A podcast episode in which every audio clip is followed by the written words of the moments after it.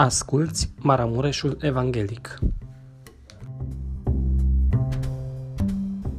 în care fratele nostru Nelu Filip în seara aceasta va predica și pentru care ne rugăm încă de acum Dumnezeu să-l binecuvinteze. Cuvântul lui Dumnezeu care urmează să-l citim este din cartea profetului Daniel, capitolul 3, de la versetul 16 începând până la versetul 30, iată că sunt 15 versete pe care vrem să le citim împreună.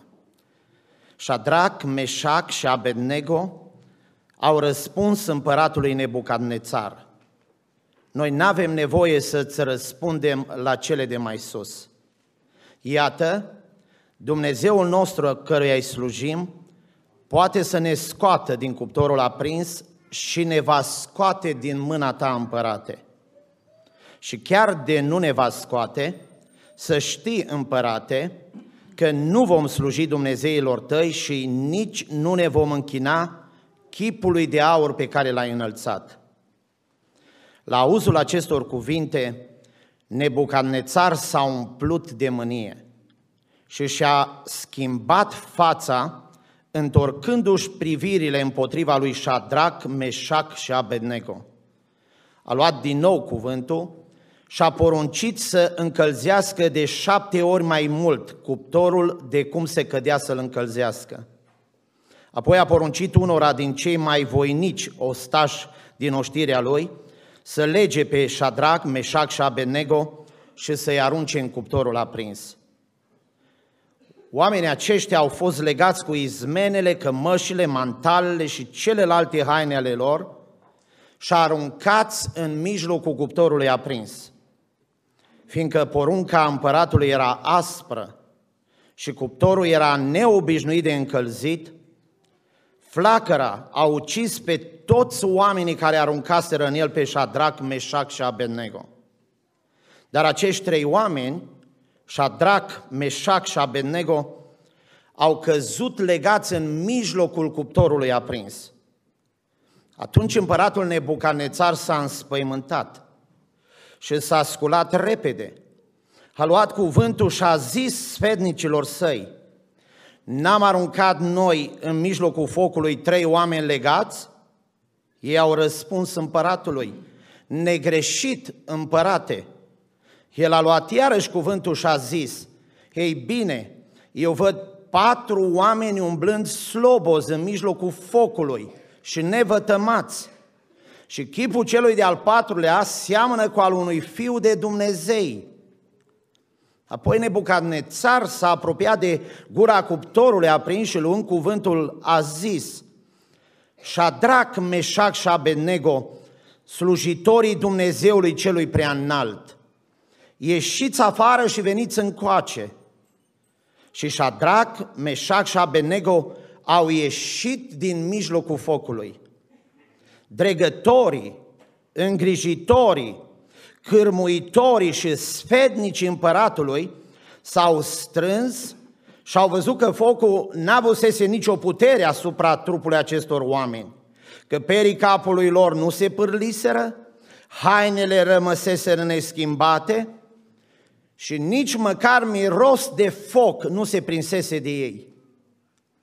Nebucadnețar a luat cuvântul și a zis – Binecuvântat să fie Dumnezeul lui Shadrach, Meșac și Abednego, care a trimis pe îngerul său și a izbăvit pe slujitorii care s-au încrezut în el.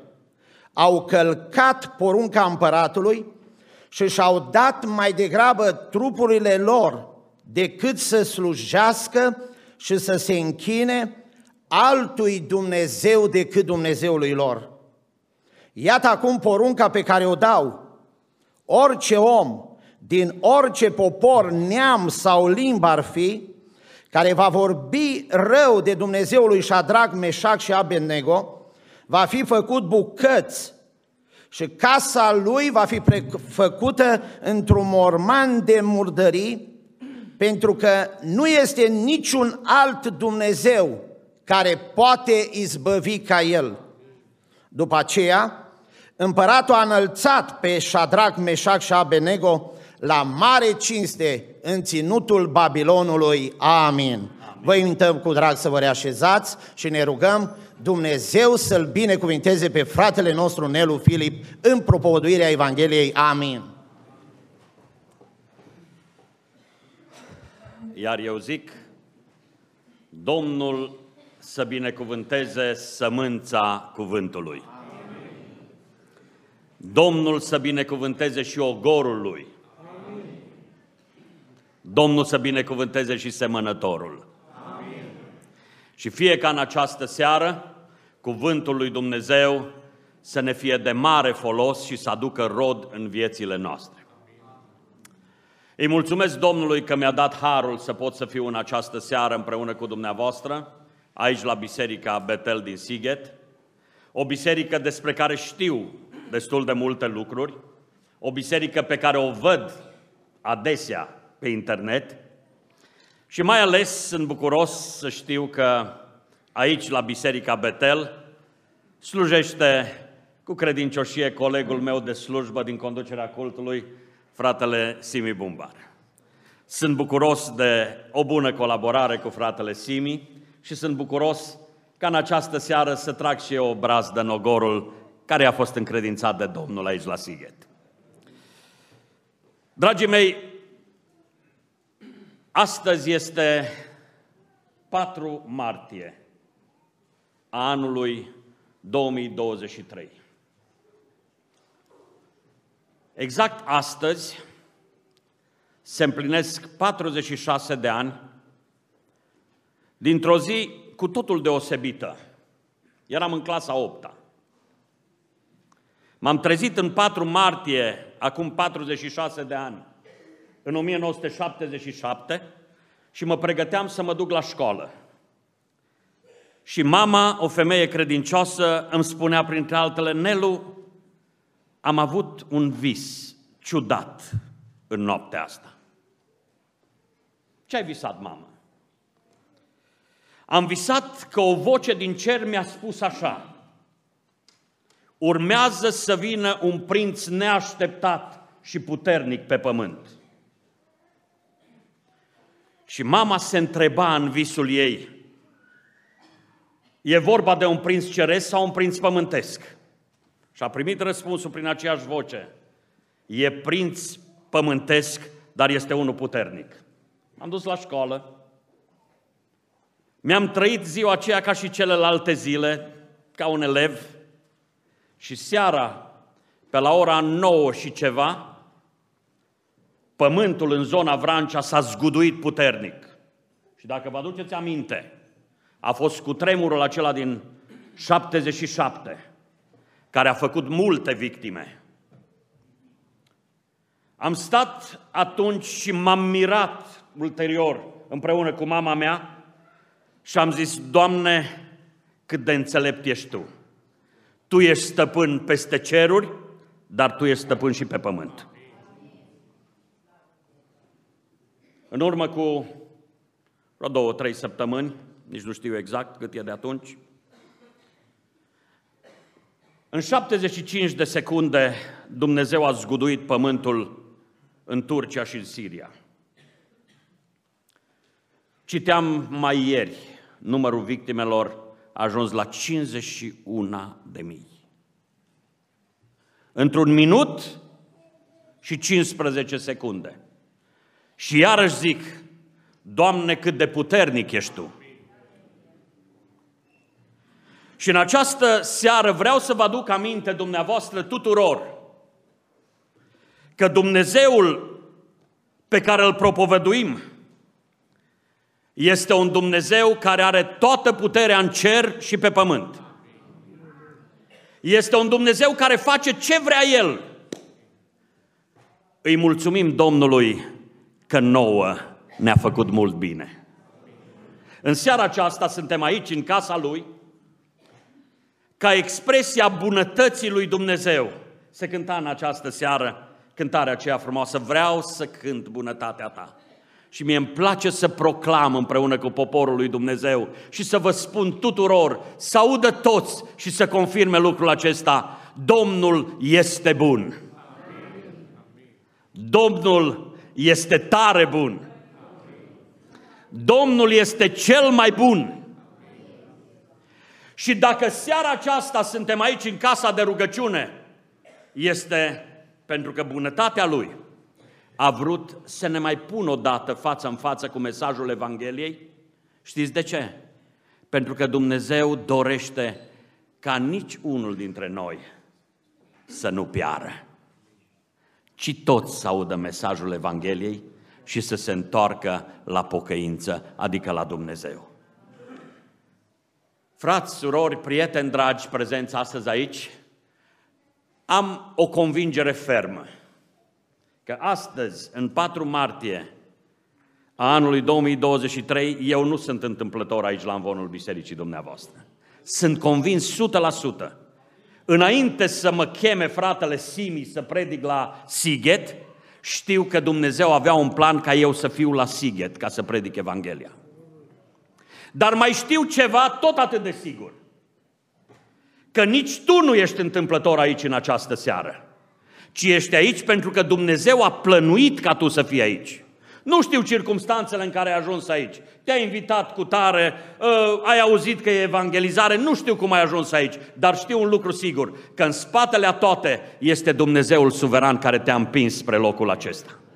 Și atunci de ce n-am stat înaintea lui Dumnezeu să zicem fiecare dintre noi, Doamne, dacă ne-ai pus aici, ce aștepți Tu de la noi?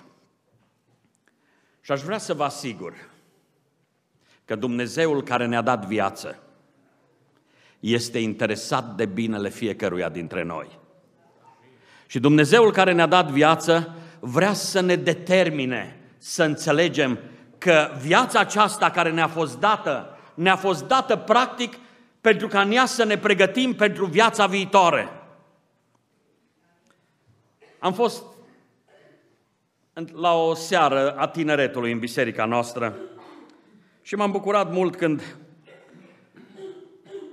unul dintre tinerii care erau acolo a adus cu el o funie lungă, încolăcită, învârtită. A adus funia aceea cu el și ca să ne arate că e lungă, a aruncat funia aceea într-o parte. Am văzut-o că e lungă și nu s-a descolăcit încă toată. Și ne-a zis așa, ca să fie foarte explicit. Aceasta este existența noastră.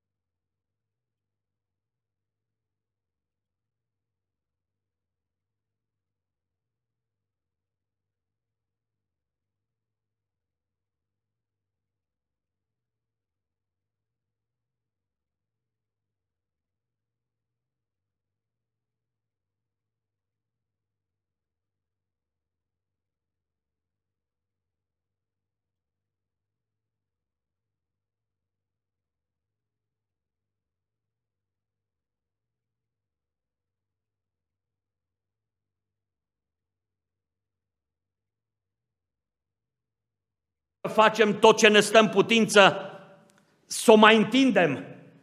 Nu vrem să se termine. De ce? E gândul veșniciei pus de Dumnezeu în noi.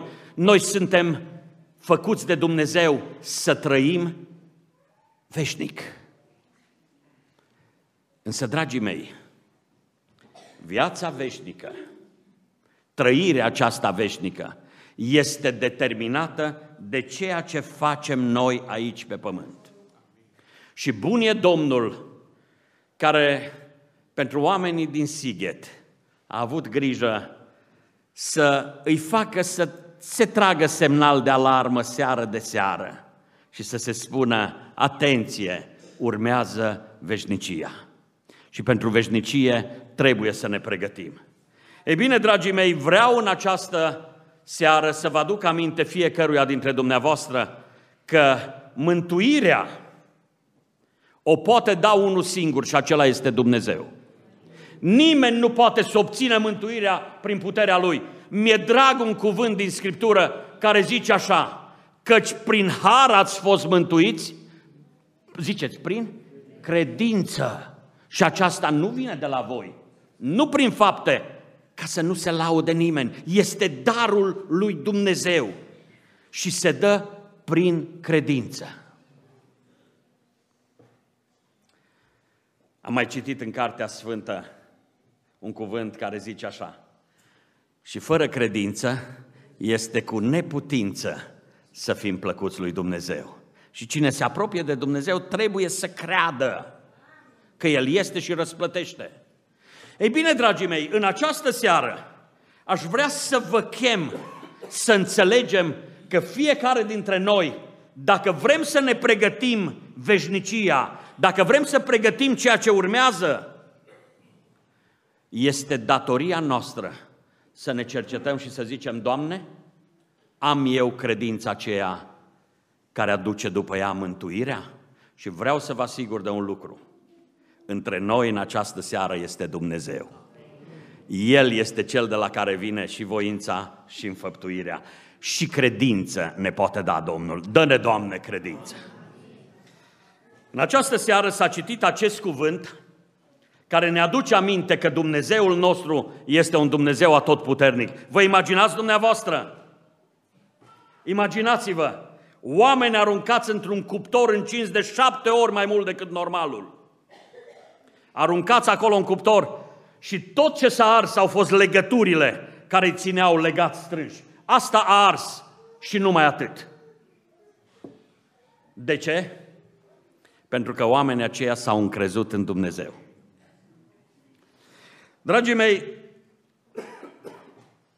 e foarte interesant să ne uităm la această întâmplare biblică, care este foarte cunoscută și care ne pune înainte acești trei tineri din Israel, ca pe un model, ca să înțelegem că avem de învățat ceva.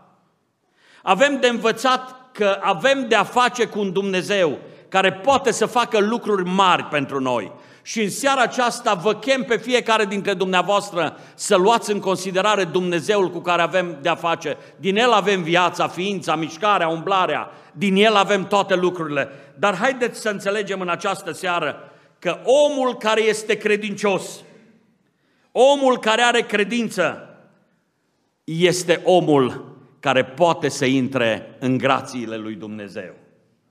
Și acum, pentru că vorbim despre credință, unora li se pare foarte ciudat conceptul acesta. Eu personal am auzit oameni cu care, când am început o discuție, că nu mă cunoșteau, când am început o discuție, după două, trei vorbe a zis, a, tu ești din ăla cu credința, tu ești cu credința. Și li se pare oamenilor ciudat că suntem cu credința, dar vă rog să mă înțelegeți bine. Noi nu putem trăi pe pământul acesta fără credință. Nu putem trăi.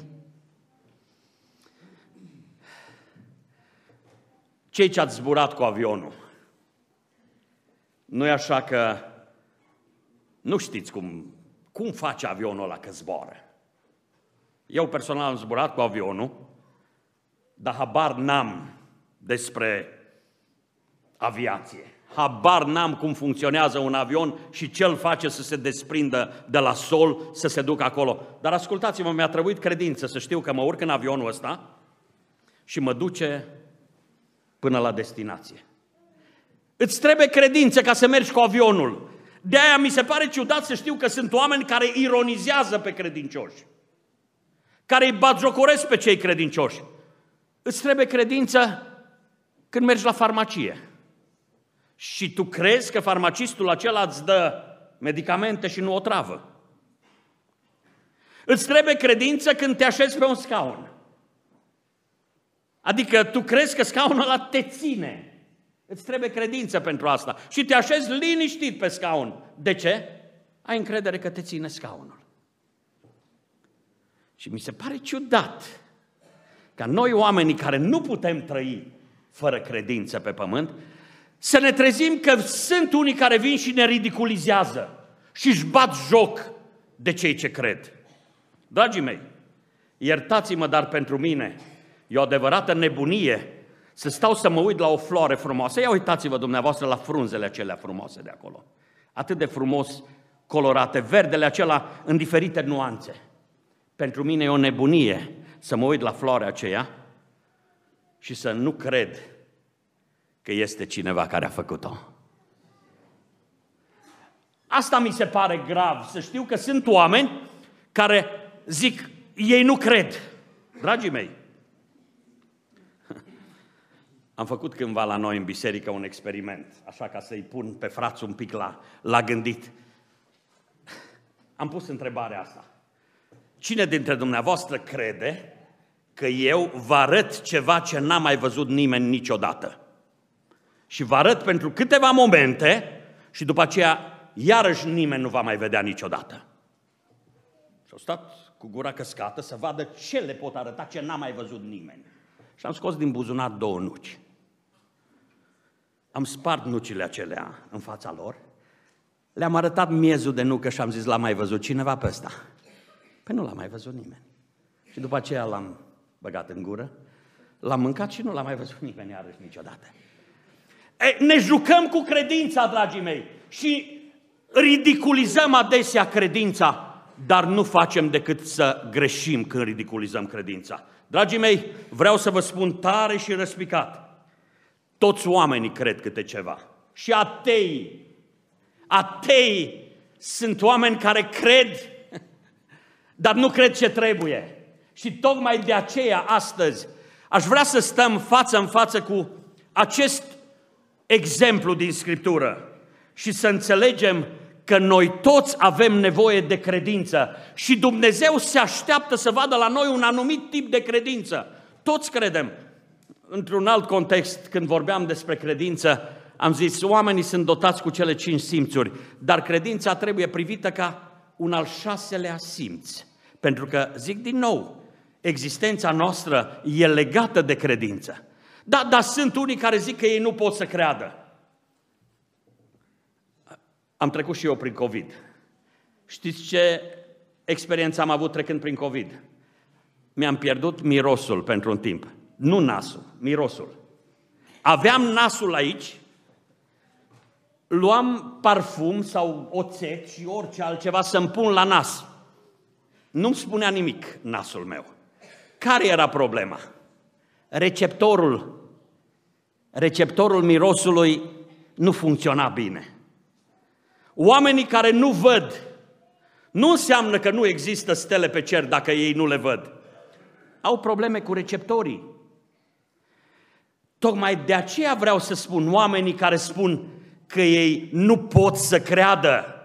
Oamenii aceștia în realitate nu schimbă nimic, adică ei nu schimbă realitatea, realitatea rămâne aceeași. Ei au probleme cu receptorii aceștia și mă rog Domnului ca cei ce nu pot să creadă să-i binecuvânteze Domnul cu vindecare și să le umple sufletul de credință. Ei bine, ne uităm la ceea ce s-a întâmplat în Valea Dura. Ca să vă aduc aminte, era un capitol lung și l-am rugat pe fratele să citească doar jumătate din acest capitol. E un capitol cunoscut celor ce citesc Scriptura. În Valea Dura, Nebucadnețar a înălțat un chip mare, un idol mare. Și a adunat oameni din toate părțile Imperiului. Oameni de seamă, căpetenii, i-a adunat pe toți. Și a zis așa, voi da poruncă să cânte instrumentele și după ce cântă instrumentele, toți cei ce sunteți aici, va trebui să vă închinați în fața chipului de aur. N-au fost probleme pentru niciunul dintre cei din Valea Dura să facă asta. Însă au fost acolo trei tineri. Shadrach, Meșac și Abednego. Ăștia au rămas în poziție verticală când toți se închinau. S-au dus aldeii repede la împărat să-i spună, este o problemă. Sunt trei care nu fac ce facem noi. Și Dumnezeu i-a păstrat pe oamenii aceștia ca o mărturie peste veacuri. Ce știți despre Nebucadnețar, dumneavoastră? Știu ce știți. că la un moment dat i-a luat Dumnezeu mintea, că a ajuns printre fiarele câmpului, a rămas un nume de rușine în istorie.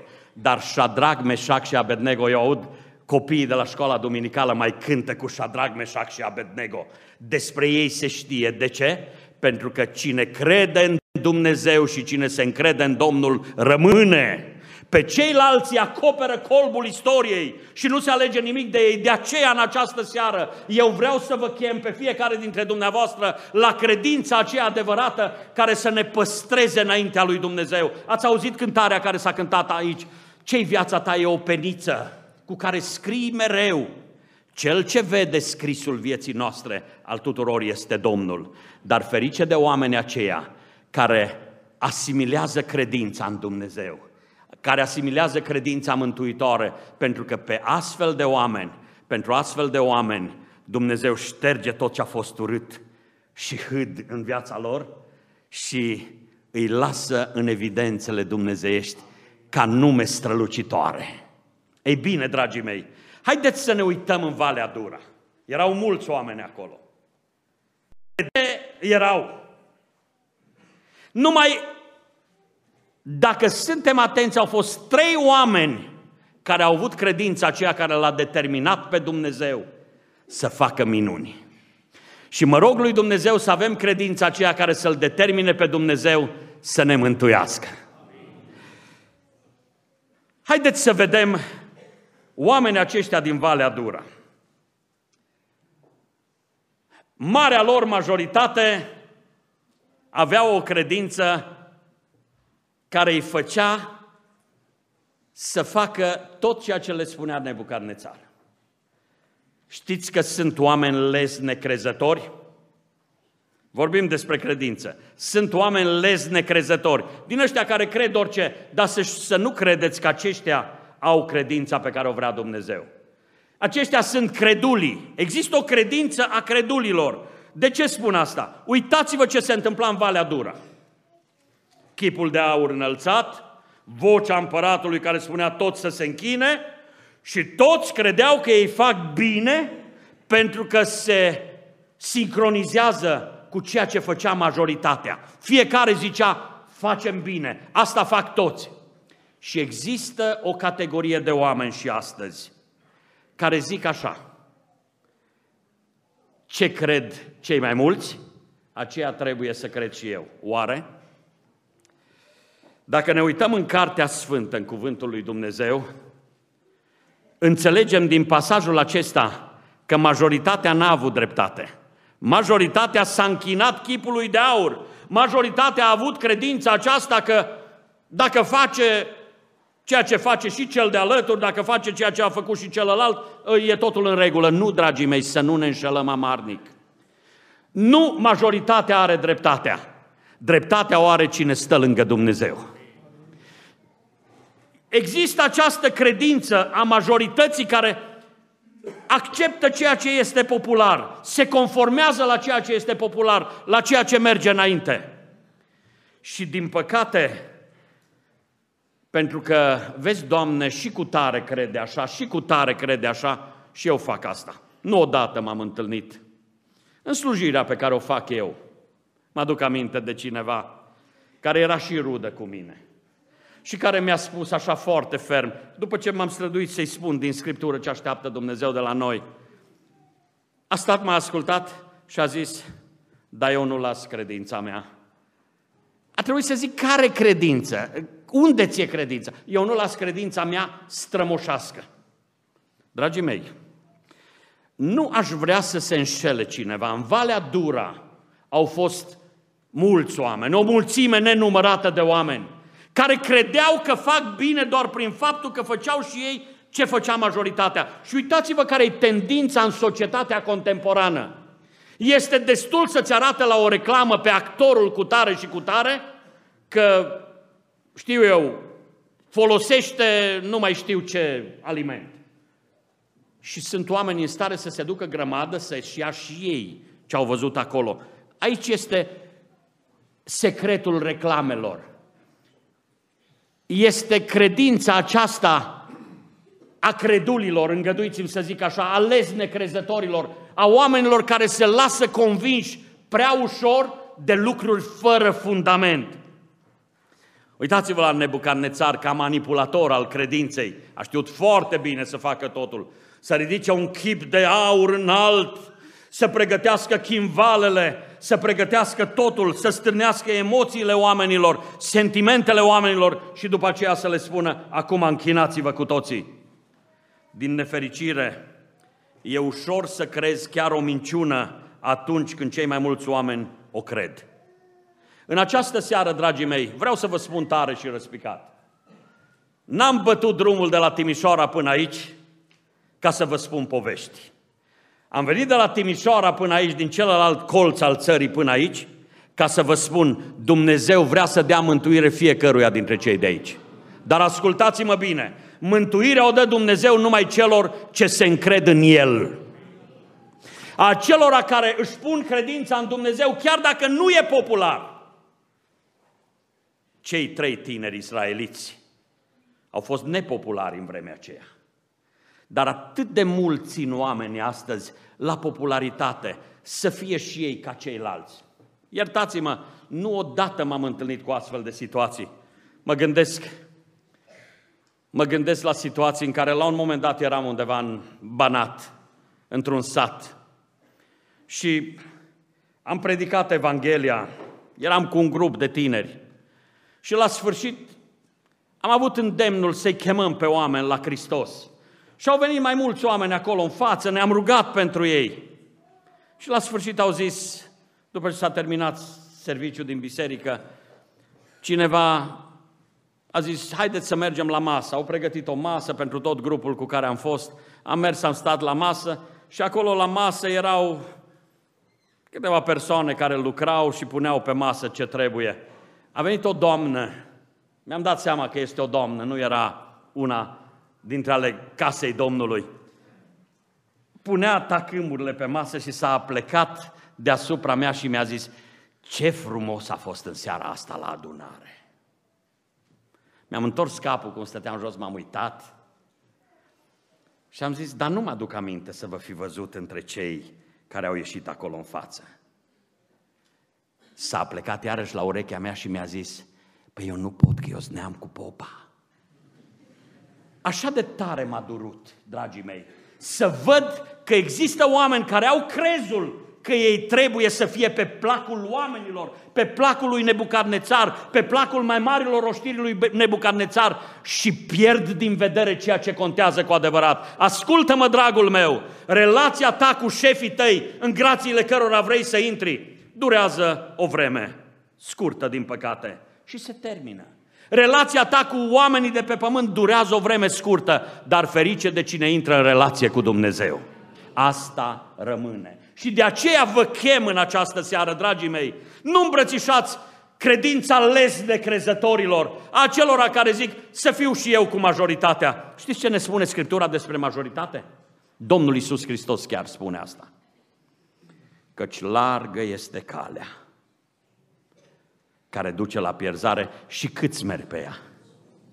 Mulți. Dar strâmtă este calea care duce la mântuire și câți merg pe ea? Puțini. Cu alte cuvinte, ce aș vrea să înțelegi, dragul meu? Dacă vrei să ai credință mântuitoare, nu căuta la cei ce sunt mulți. Nu căuta acolo. Caută să stai lângă Domnul. Ascultă-mă bine, e singurul care te poate mântui. Iartă-mă că repet lucrul acesta, dar practic acesta este adevărul. Nu te mântui. Toți oamenii de pe pământul acesta, toți oamenii din Valea Dura, n-ar fi putut să facă nimic pentru nimeni. Este unul singur care mântuiește, Iisus Hristos Domnul, de aceea puneți nădejdea în El.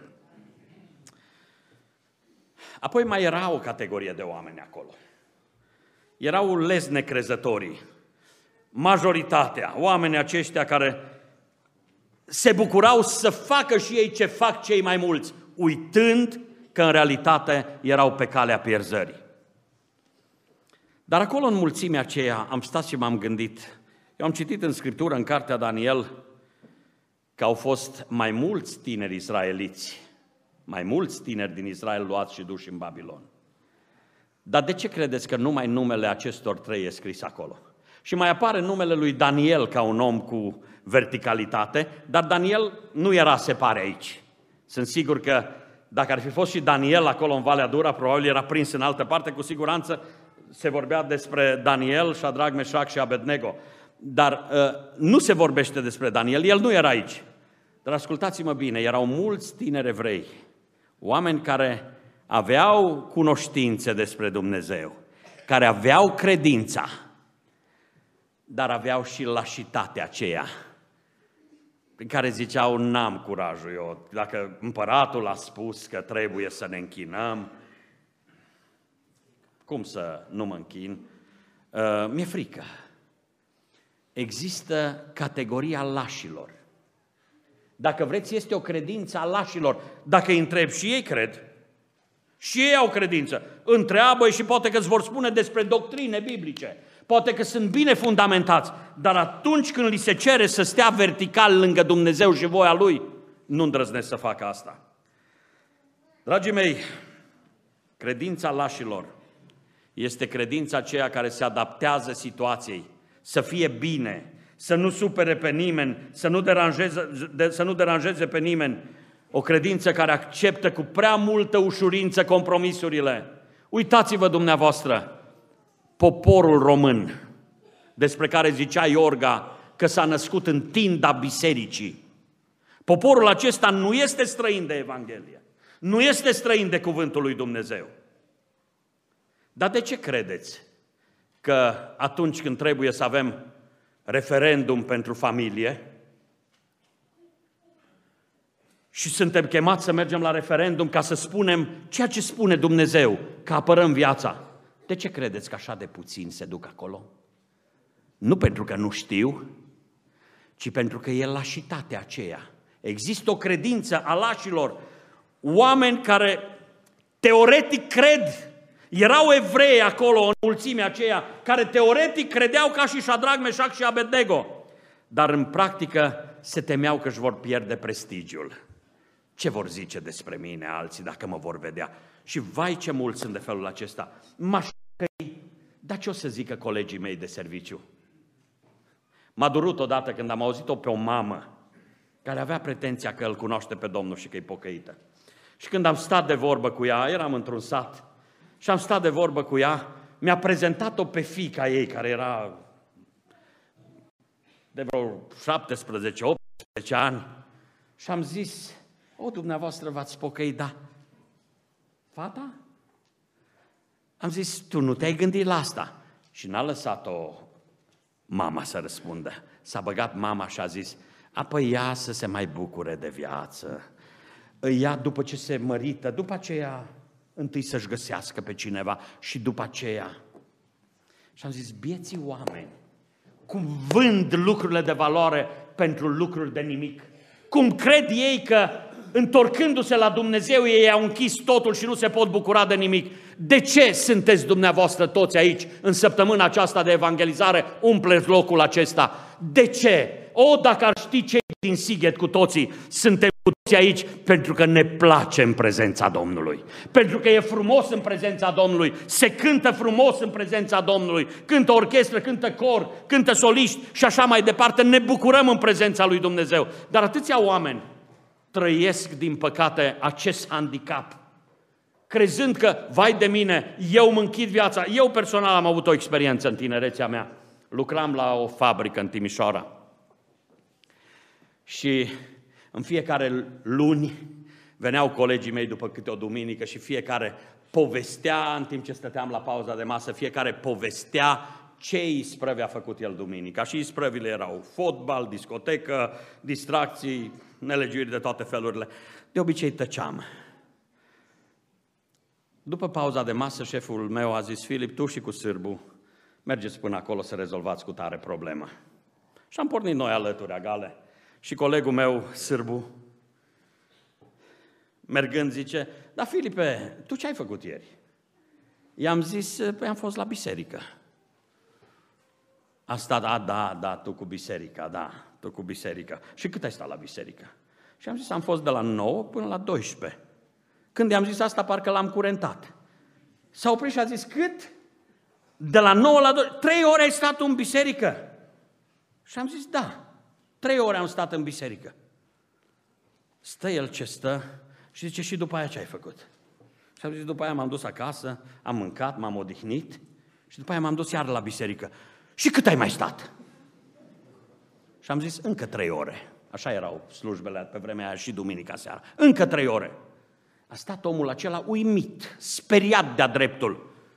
A început să mă analizeze din creștet până în tălpi și să zică, Filipe, suntem numai noi doi.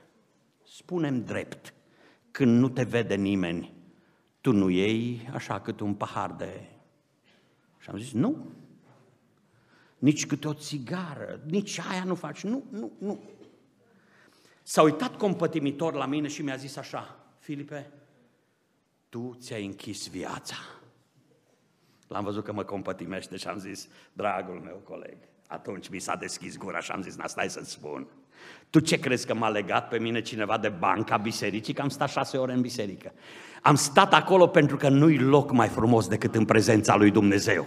Și ce bine ar fi să înțelegem noi pentru oamenii aceștia care au o credință a lașilor, eu nu îndrăznesc să o afirm, eu cred ceva, dar nu îndrăznesc acolo să mă duc, pentru că acolo mi-am închis viața. Nu, dragul meu, de-abia aici îți deschizi viața, pentru că ce frumos spunea Mântuitorul.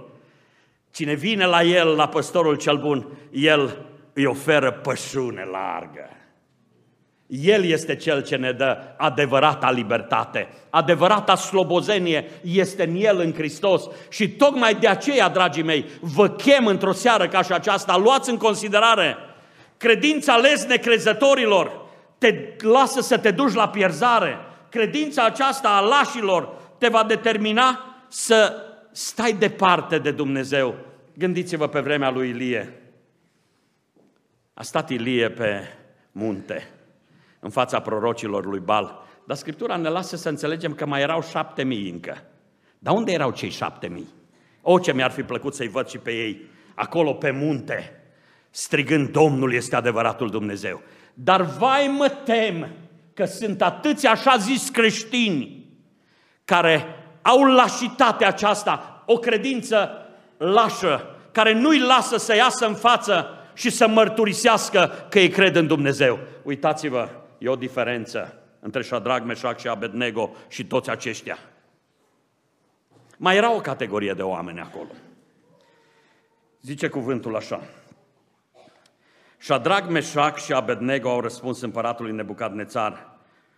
Noi nu avem nevoie să-ți răspundem la cele de mai sus. Iată, Dumnezeul nostru care îi slujim poate să ne scoată din cuptorul aprins și ne va scoate din mâna ta împărate.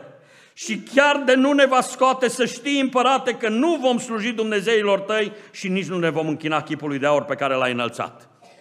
Așa de tare îmi place ceea ce spun ei și chiar dacă nu ne va scoate, noi tot rămânem verticali, tot rămânem credincioși lui Dumnezeu. Există o categorie de oameni care au o credință din asta negustorească cu Dumnezeu. Adică, dacă Dumnezeu face asta, atunci să vezi ce pocăit sunt eu. Dacă Dumnezeu face asta, eu mă voi duce la biserică, eu mă voi întoarce spre Dumnezeu, mă voi ruga dacă Dumnezeu face asta. Și dacă Dumnezeu nu face?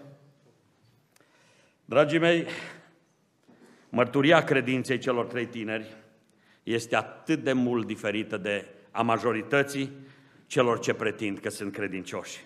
Există atâția oameni astăzi care spun că ei cred în Dumnezeu pentru că Dumnezeu le ascultă rugăciunile. Ei bine, pretind că sunt credincioși pentru că Dumnezeu a făcut cu tare lucruri foarte bine, trebuie să fim recunoscători lui Dumnezeu. Dar vai sunt oameni care atunci când Dumnezeu nu face ceva cum vor ei,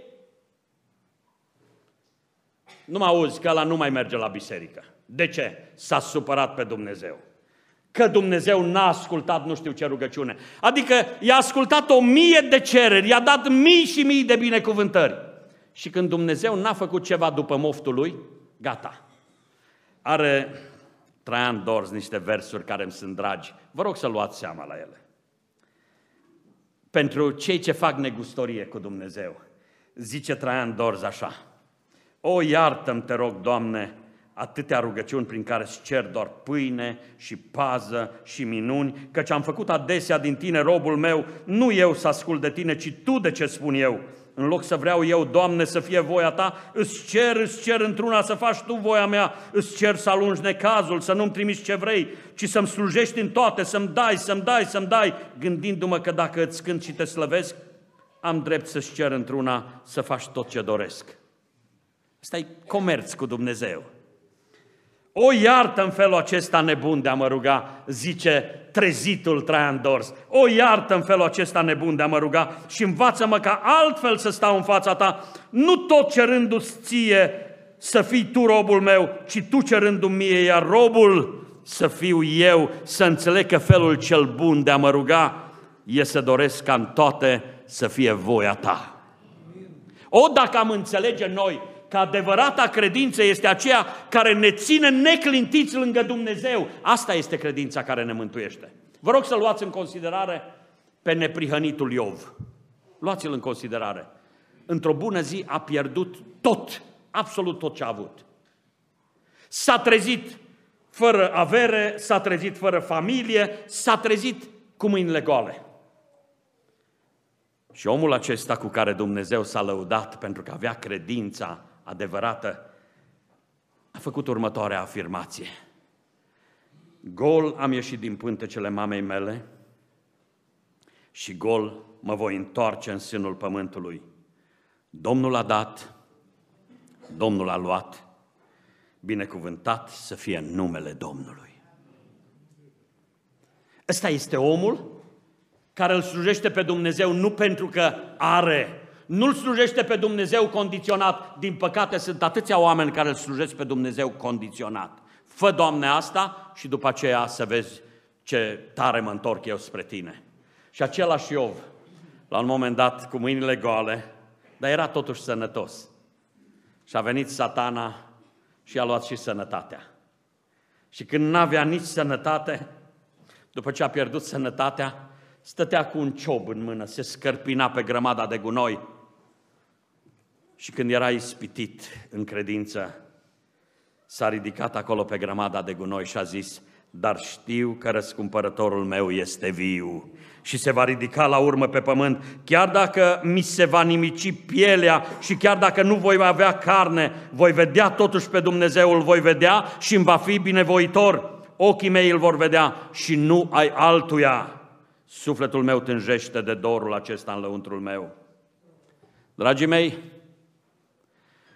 nu credința populară ales necrezătorilor ne mântuiește.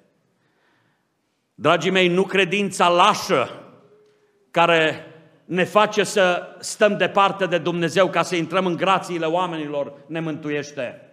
Nu credința aceasta negustorească ne mântuiește, dar este o credință pe care vreau să vă prezint cu bucurie în această seară. Este credința adevăraților credincioși. Doamne, dăm vechea credință, avem noi o cântare. Doamne, dăm vechea credință, a crezut în ea și mama, a crezut în ea și tata, au crezut în ea și frații. În ea vreau să cred și eu. Uitați-vă la cei trei tineri. Ei nu știau ce va face Dumnezeu. Rezultă foarte clar din afirmația lor. Nu știau ce va face Dumnezeu, nu primiseră niciun mesaj specific de la Dumnezeu, ci ei știau doar atât. Domnul este adevăratul Dumnezeu. Punct. Credința lor era credința care îl ascultă pe Dumnezeu în ciuda oricăror consecințe. Dragii mei, viața noastră pe acest pământ este atât de vulnerabilă. Nu vedeți dumneavoastră cât de repede ne ducem de pe pământul acesta? Nu știu, ieri dimineață sau la alte așa, citind presa, un articol pe care l-am văzut, spune așa, titlu, Tânăra studentă de la medicină, undeva din Ploiești, a murit la 23 de ani în mod subit. Știți ce îmi spune mie asta? Că nu toți ajung la 60 de ani. Nu toți oamenii ajung la 70 de ani. Suntem vulnerabili. Putem să ne ducem oricând de pe pământul acesta, dar ferice de cei ce își pun nădejdea în Domnul. Ferice de cei ce își pun încrederea în Dumnezeu. Dragii mei, Credința care te face să stai aproape de Dumnezeu, indiferent ce se întâmplă, aceasta este credința care aduce mântuire. Despre acești tineri știți ce spune în evrei? Prin credință au stins puterea focului. Prin credință. Au avut credință oamenii aceștia. Dar ce fel de credință au avut? Ne place Evrei 11, nu-i așa? Ne place. Citim în Evrei 11 și zicem prin credință Abel, prin credință Avram, prin credință cu tare, prin credință cu tare. Însă, dragii mei, lăsați-mă să vă citesc finalul capitolului 11 din Evrei. Ascultați numai.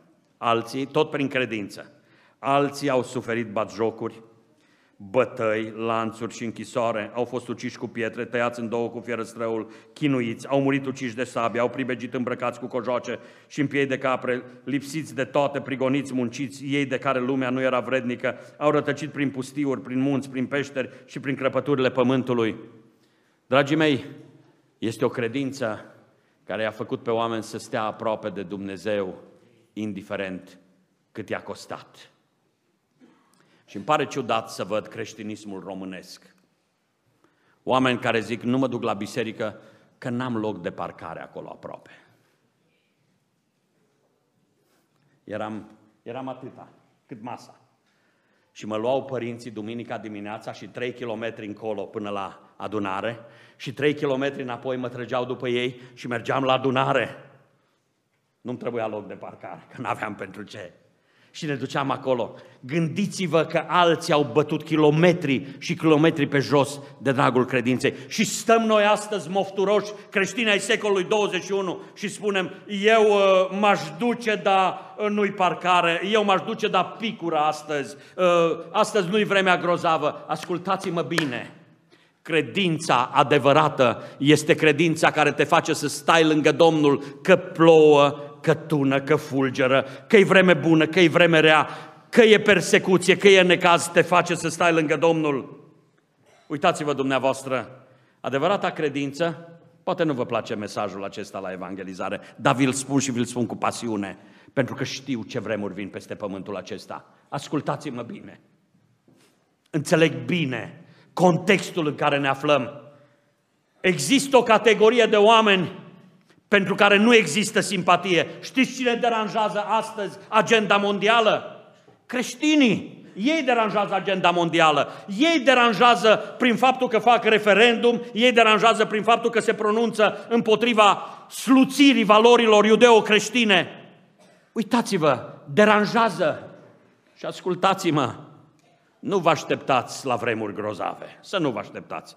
Ascultați-vă, țineți minte că în 4 martie 2023 a fost un predicator care a strigat tare în Sighet și a zis aveți grijă că nu vin vremuri ușoare. Și pentru că nu vin vremuri ușoare, trebuie să fim oameni care ne înarmăm cu credința adevărată și să zicem, Doamne, ne vom ține de Tine, indiferent cât ne-ar costa. Uitați-vă la părintele credincioșilor, Avram. Avea credință mântuitoare. Știți ce a spus Dumnezeu? Avrame, ieși din țara ta, din casa tatălui tău și du-te în țara pe care ți-o voi arăta eu. Și a pornit Avram la drum și a făcut bagajele și a luat soția, a luat ce avea și a pornit la drum. Pentru oricine îl întreba, unde te duci, Avrame? În țara pe care mi-o va arăta Domnul. Unde e aia? Nu știu. Nu știu. Avrame, dar ce cu tine? Știți careva dintre dumneavoastră cum l-a chemat pe vreunul din vecinii lui Avram de acolo din Ur? Știe cineva pe vreun vecin de-a lui Avram cum l-a chemat? Nu știe nimeni. Știți de ce? Pentru că au iubit confortul, au iubit și s-au bucurat de faptul de a rămâne acolo în cetate, în timp ce omul credinței a luat-o la drum, crezându-L pe Dumnezeu și încrezându-se în El. Dar despre Avram se vorbește în această seară în Sighet și vorbește cerul despre el. Și despre locul fericirii din cer, Domnul Iisus zicea, sânul lui Avram. Dragii mei, haideți să înțelegem că oamenii credincioși sunt oamenii care au fost gata să plătească un preț. Gândiți-vă la Moise, care în loc să stea comod la palatul lui Faraon, a preferat prin credință. Moise a părăsit luxul faraonic și a pornit spre o viață de sacrificiu, Moise, de ce faci asta? Or fi zis mulți în vremea lui, ți-ai pierdut mințile, Moise, de ce faci asta?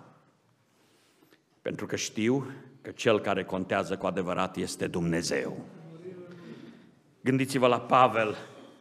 I s-a spus lui Pavel la un moment dat, a venit prorocul la el și a zis, așa cum este legat cu brâul acesta, așa va fi legat omul acesta, al căruia este brâul acesta, dacă se duce la Ierusalim. Ce a zis Pavel? Nu mă mai duc? Nu. A zis, știu că Domnul mă vrea acolo și eu mă duc acolo. Dragii mei, aș vrea să înțelegem în această seară, în termeni simpli. Eu închei mesajul și predica din această seară. Oameni buni, oameni din Sighet, vă rog fierbinte înaintea lui Dumnezeu, care are să judece vii și morții, căutați să aveți credința aceea care vă ține neclintiți lângă Domnul. Căutați credința aceea. Nu e populară, nu te scutește de rușinea pe care o aruncă asupra ta lumea. Nu te scutește de una și de alta. Dar ascultați-mă bine, te scutește de iad. De aceea, în seara aceasta, aș vrea să vă chem în numele Domnului Isus Hristos. Luați în considerare binele dumneavoastră personal. Spun din nou, în seara aceasta Dumnezeu a pregătit o întâlnire cu tine aici la Betel. Eu întâlnire planificată de Dumnezeu. A vrut să-ți spună Dumnezeu că tu ai nevoie de o credință care să te țină lângă Dumnezeu orice s-ar întâmpla. O, astfel de oameni! I-am văzut, dragii mei, plâng lângă Dumnezeu, suspină lângă Dumnezeu, dar nu se lasă de Dumnezeu. Este credința care îl determină pe Dumnezeu să deschidă larg porțile raiului și să zică veniți binecuvântații Tatălui, de moșteniți împărăția care v-a fost pregătită de la întemeierea lumii. Gândește-te în seara aceasta cum este credința ta. În mijlocul poporului român știu că o largă majoritate vorbesc despre credință. Dar tot așa de bine știu că o largă majoritate dintre cei ce vorbesc despre credință au un crez fals. Adică fie se bizuiesc pe propriile lor puteri, fie vor să semene cu majoritatea, fie vor una sau alta. Însă eu vă spun astăzi, dragii mei, singurul care poate mântui e Domnul. Credința care ne ține legați de El este credința care îl va determina pe El să ne ducă la capăt cu El în patria Lui cerească. Doamne, ajută-ne să ajungem acolo. Amin. apropiem și încheiem slujba.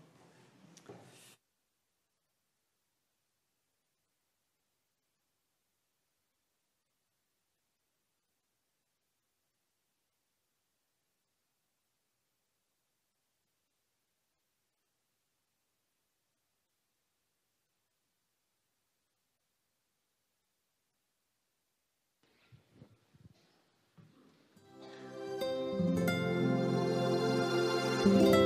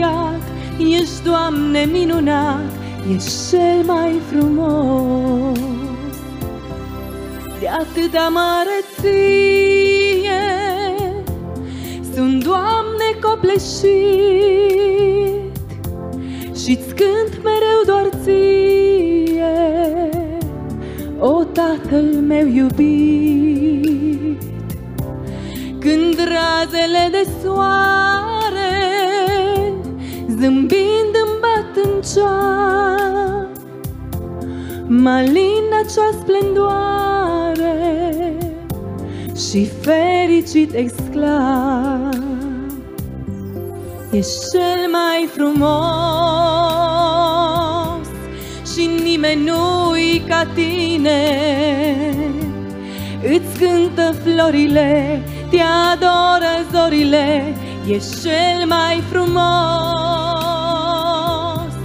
Ești cel mai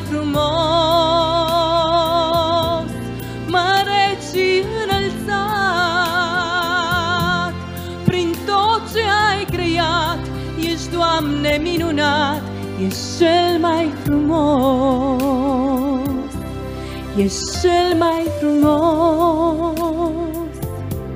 Și nimeni nu-i ca tine Îți cântă florile, te adoră zorile Ești cel mai frumos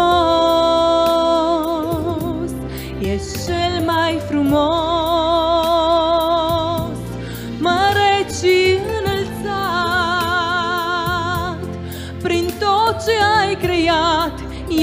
Doamne, minunat Ești cel mai frumos. Spre bolta cea senină Spre cerul infinit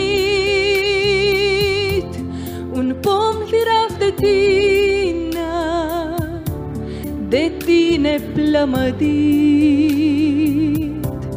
Mă vând dorind fierbinte Să zbor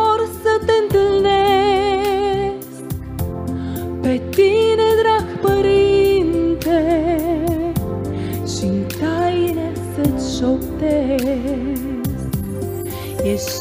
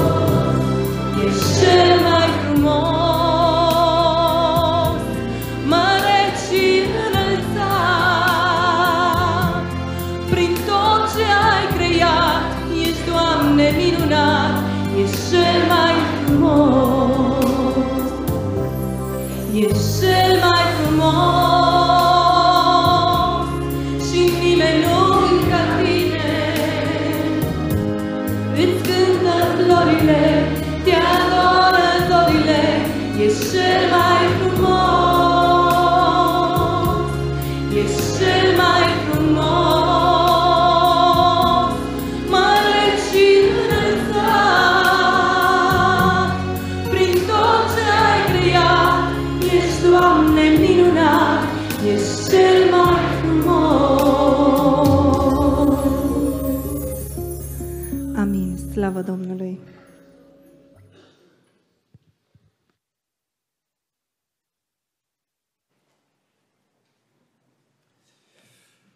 Dragii mei, suntem la finalul acestei întâlniri.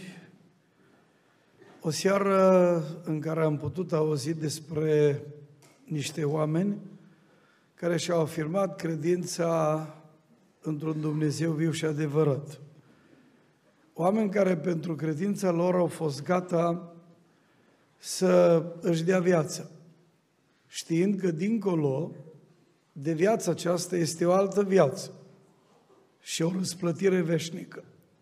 Așa a fost și Moise, care a renunțat rând pe rând la demnitatea de prinț, a renunțat la plăcerile de o clipă ale păcatului, a renunțat la comorile Egiptului și spune acolo cuvântul lui Dumnezeu în Evrei 11, dacă vă uitați, în versetul 25, 24, 25, puteți să le citiți, apoi în 26, uitați-vă aici, pentru că avea ochii pironiți spre răsplătit.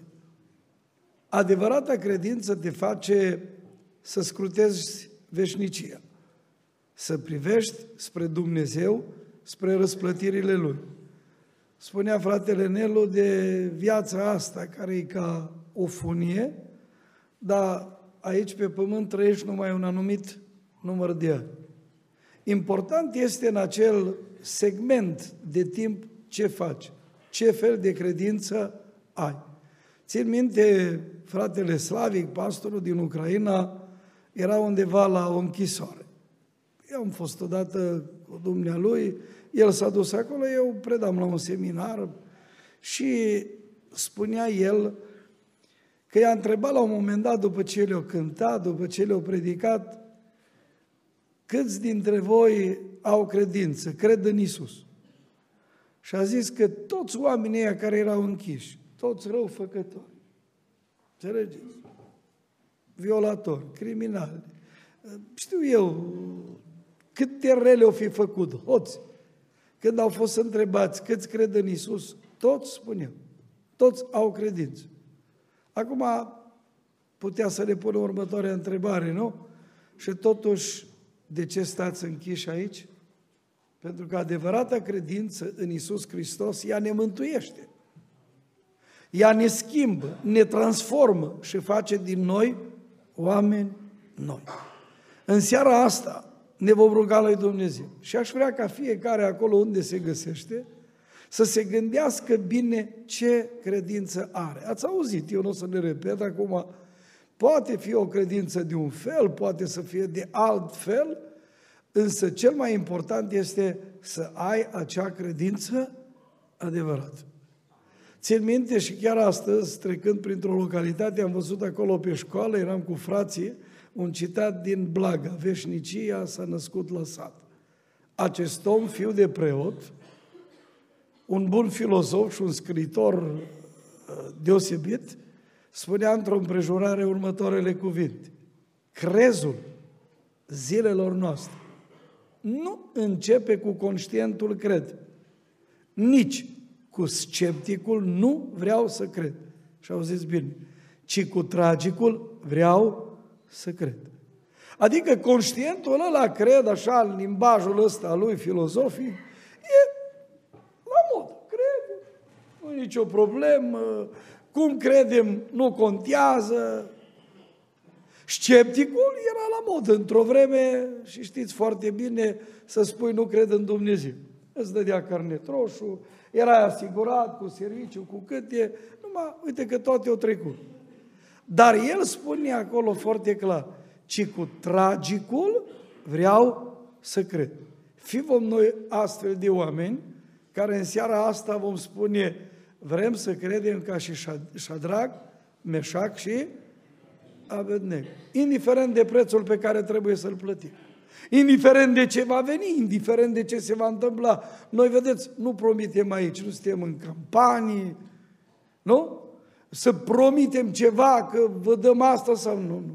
Și noi, ca și oricare dintre dumneavoastră, am ales unii în tinerețe să mergem pe drumul acesta, acceptându-L pe Iisus ca Domn și Mântuitor și cu credința în El, am fost gata, chiar dacă poate ne-au dat afară din servici, poate că au fost alte și alte situații, am zis, pentru viață veșnică, pentru mântuire, pentru a fi cu Dumnezeu în veșnicie, se merită. Și Domnul să ne ajute la aceasta. Știți, Coșbuc al nostru, poetul spunea, credința, zilele de apoi, e singura nădejde în noi. Că multe stari cum credem noi și mâine nu. S-ar putea mâine să nu mai fie sănătate, mâine să nu mai fie servici, mâine să nu mai fie cutare sau cutare lucru, însă ascultați-mă bine, să știi că vei fi cu Isus în veșnicie este cea mai mare realizare. Pentru asta Moise, Avram, Shadrach, Meșac și Șabednego și alți eroi ai credinței au fost gata să-și îndrepte privirile spre Dumnezeu și să trăiască cu El. Haideți să ne ridicăm. Acolo unde ești, roagă-te lui Dumnezeu. Verifică ce credință Verifică-ți relația ta cu Dumnezeu. Problema este, presupunem, ați văzut studentă la medicină, a murit, câți oameni nu mor în accident, vine cu tremurul, altundeva se întâmplă o altă tragedie, noi nu știm nici unul ce aduce ziua de mâine. Verifică-ți credința.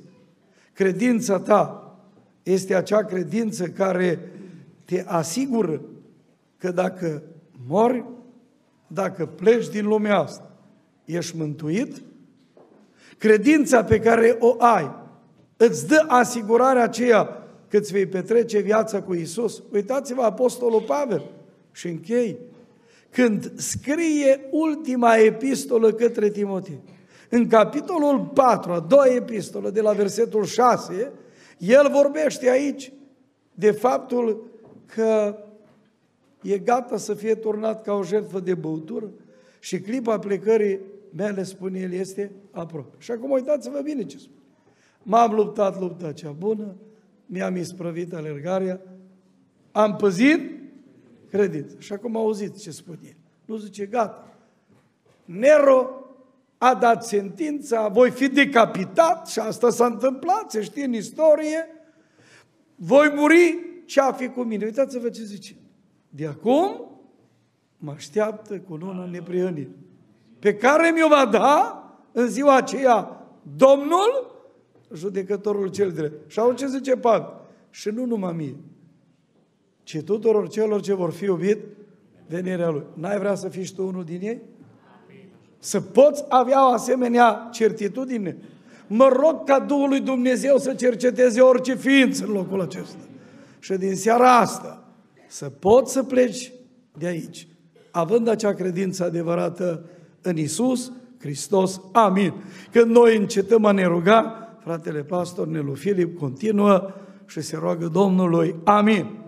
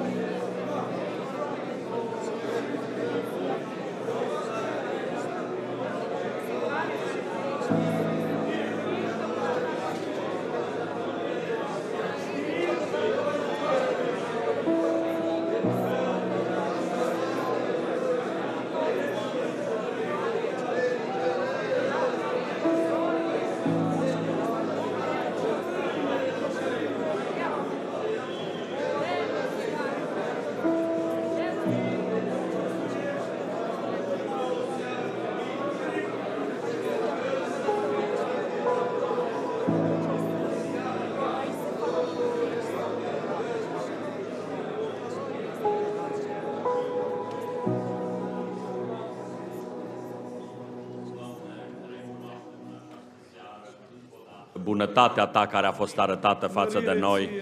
Îți mulțumim, Doamne, pentru bunătatea Ta. Îți mulțumim, Doamne Dumnezeule, pentru ocazia binecuvântată pe care ne-ai dat-o ca în această seară să petrecem timp în Sfânta Ta prezență. Îți mulțumim că ne-ai onorat cu prezența Ta în locul acesta. Îți mulțumim că prin Duhul Sfânt ai fost la lucru în această seară între noi.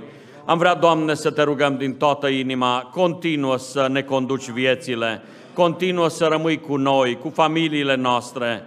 Te rog, Doamne, să ai în vedere în mod special pe prietenii și vizitatorii casei Tale, Doamne, cercetează-i pe fiecare dintre ei și te rog, Doamne Dumnezeule, să-i ajuți pe fiecare dintre ei să îmbrățișeze credința aceea adevărată care îi ține lângă Tine și care îi conduce în veșnicia fericită cu Tine.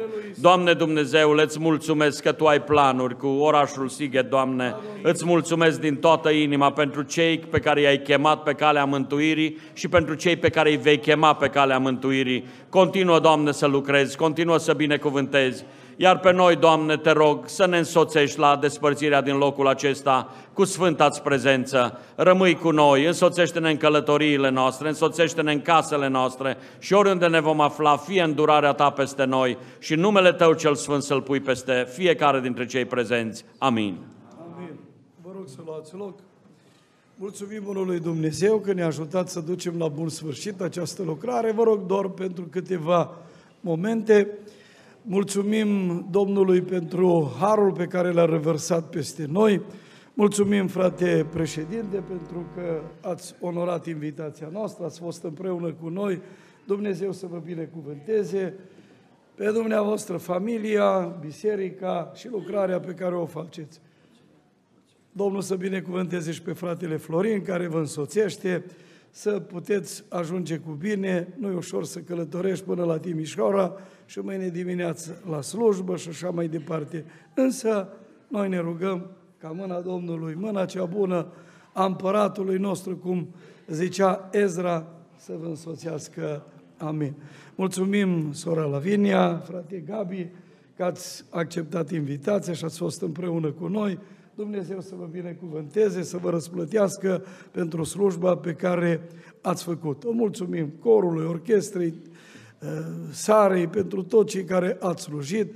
Vă mulțumim dumneavoastră tuturor celor care ați participat, chiar dacă este sâmbătă, sunt multe treburi de făcut, însă ne-am bucurat să fim împreună, să vă avem cu dumneavoastră. A fost cea de-a șaptea seară de evangelizare. Eh, noi n-am mai făcut evangelizare așa multe seri de mai multă vreme, înainte de pandemie, însă mulțumim Domnului că am văzut oameni dornici să audă Evanghelia. Domnul să binecuvânteze municipiul Sighetul Marmației, localitățile din jurul Sighetului, Maramureșul și România întreagă și zicem amin. Vă invităm mâine dimineață pe toți cei care doriți, începând cu orele 9, va fi slujbă aici în Casa Domnului, iar mâine seară, începând cu orele 18, va fi cea de-a opta seară, ultima seară de evangelizare din ciclul acesta, dacă vreți, de seri de evangelizare. Mâine seară, pentru predicarea cuvântului, îl vom avea pe fratele pastor Ion Cesas, dumnealui este și profesor la Institutul Teologic Pentecostal, iar la cântare va fi sora Adriana Stoica de la Cugir. Nici dumnea ei n-a mai fost de ceva timp, chiar ultima dată, a fost împreună cu tatăl dumnea ei, care a plecat la cele veșnice. Vă invităm cu drag, Dumnezeu să vă binecuvânteze și vă așteptăm cu drag. Acum, cu harul și pacea Domnului, adunare liberă. Amin.